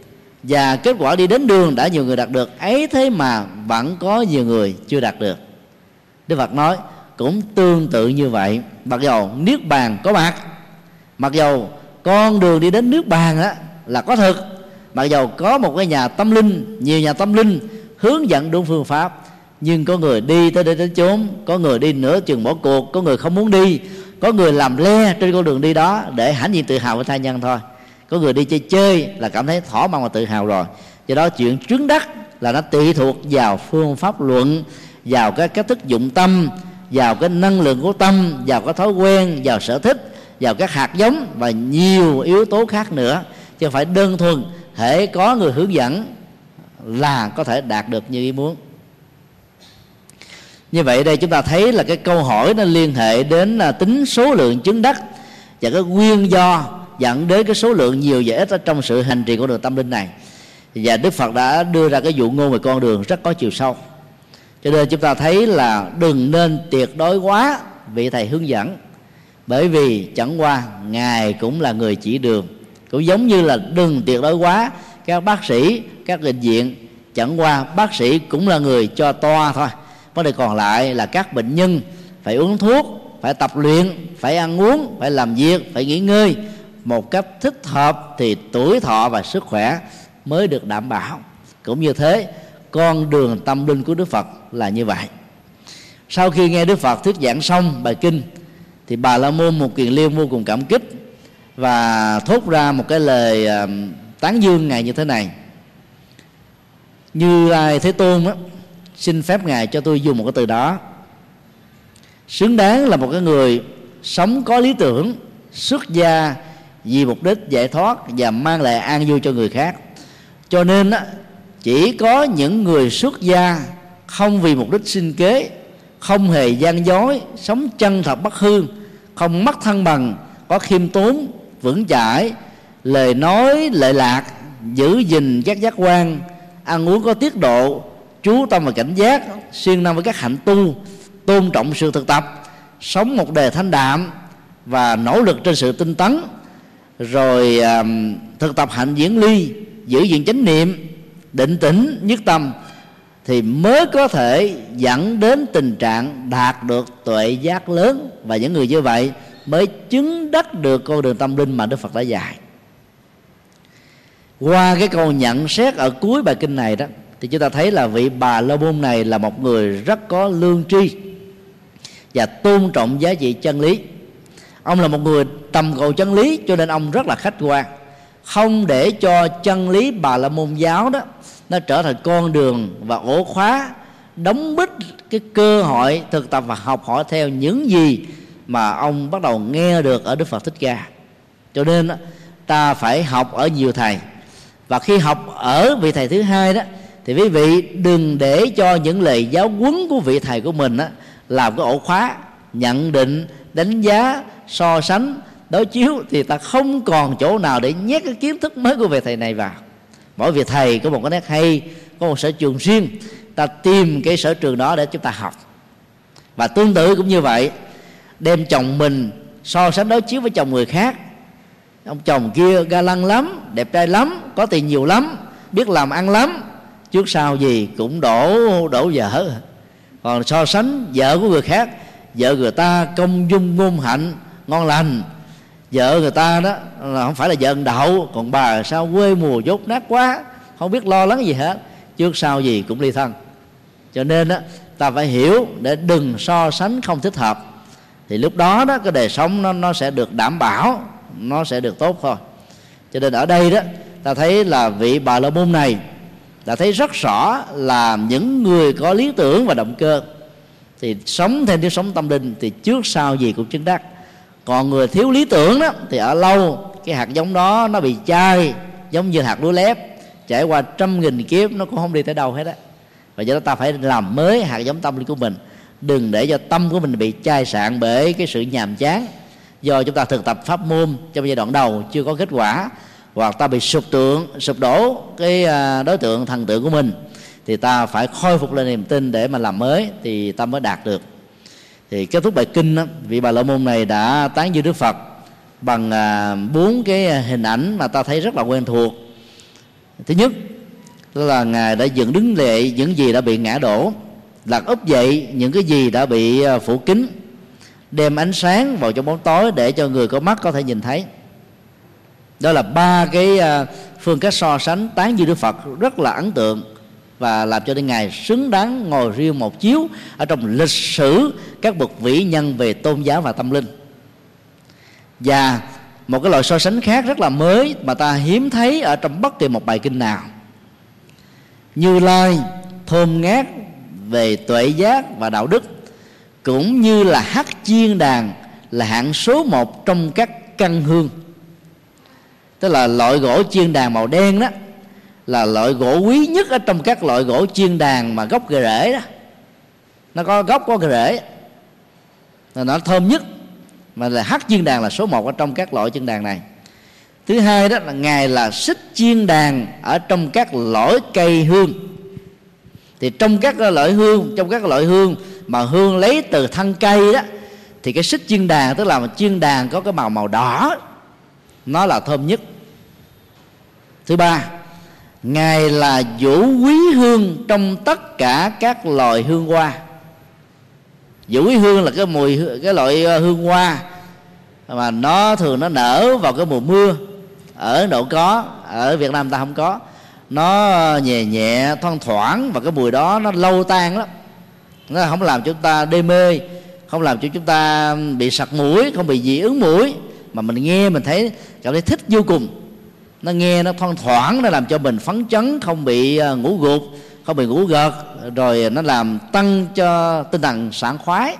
Nếu trong thư phòng hay trong cái cái phòng thờ Phật mà ta có à, à, một cái loại vũ quý hương đó thì à, việc thực tập à, tâm linh hay là học hỏi nghiên cứu nó sẽ đạt được ở mức độ khá cao. Vì nó có hỗ trợ rất là căn bản. Thì đây là ba cái à, ảnh dụ tán dương Đức Phật xem ngài như là một cái loại hương quý đặc biệt. Và việc mà tiếp xúc mình với cái loại hương quý đó thì làm cái mùi à, trên cơ thể rồi cái mùi trên áo trên quần của chúng ta nó cũng được lây lan thơm lan nữa. Từ đó chúng ta mới thấy là tiếp xúc với một bậc vĩ nhân tiếp xúc với những người lành người tốt đó, nó làm cho mình đó, mở mang kiến thức nó thơm về nhận thức về tuệ giác về đời sống đạo đức rất là tốt còn à, các tổ trung hoa đưa chúng ta một cái ảnh dụ khác cũng dựa trên tinh thần này là có mặt và tiếp xúc với những người xấu đó. Chúng ta cũng giống như đi vào cái tiệm hàng tôm hàng cá.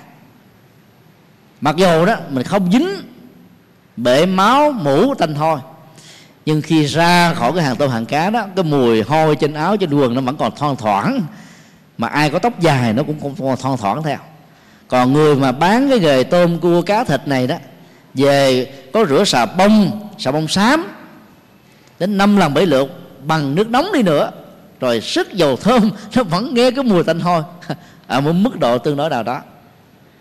Do đó chúng ta thấy là cái việc giao lưu tiếp xúc đó, nó ảnh hưởng nhiều lắm. Như vậy là muốn cho con đường tâm linh với nếp sống tâm linh đạt được ở mức độ cao nhất của nó, thì ta phải hết sức lưu tâm về vấn đề môi trường giao tế và đối tượng giao tế. Chứ bằng không đó, giao tế với những người chán nản, thất vọng, thất nghiệp. Toàn tối ngày, bàn chuyện thiên hạ, kể những cái chuyện ngồi lê đô mép ngày này tháng nọ, dần già tha trở thành một người giải đãi và lười biếng.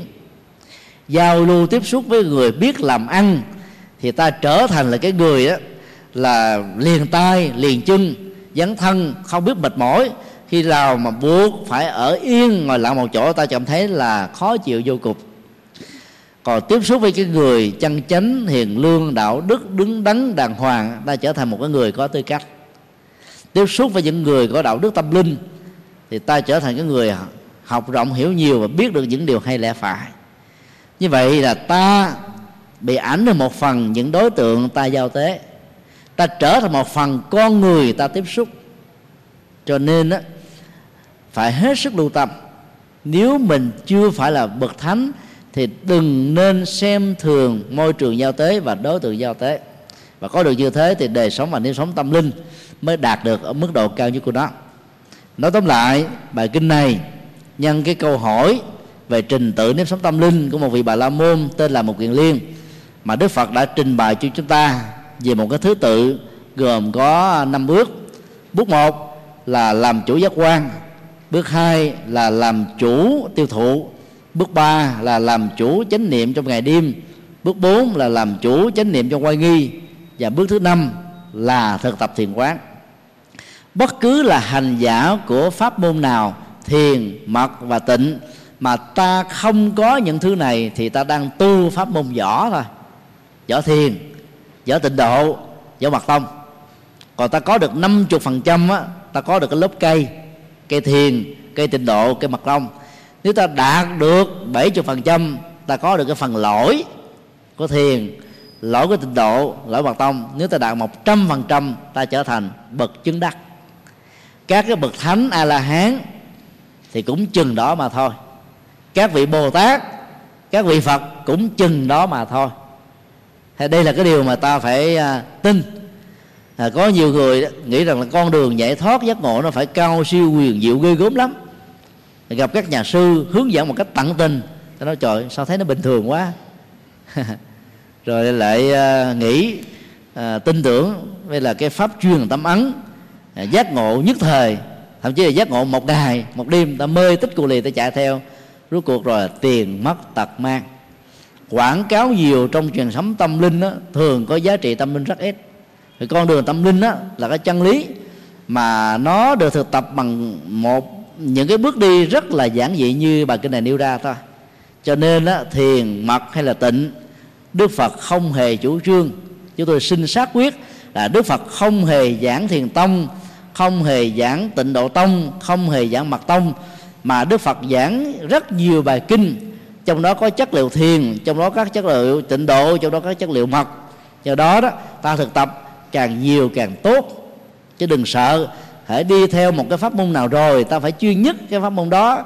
Không được đọc những bài kinh của pháp môn khác là chúng ta trở thành là những người cực đoan về pháp môn. Và do vậy là việc trình tự giải quyết các cái um, thói quen xấu thông qua à, năm bước tâm linh như thế khó có thể đạt được ở mức độ cao nhất của nó. Đó là nội dung và là trọng tâm của bài kinh à, thứ 107 Ờ, xin ờ, kết thúc tại đây.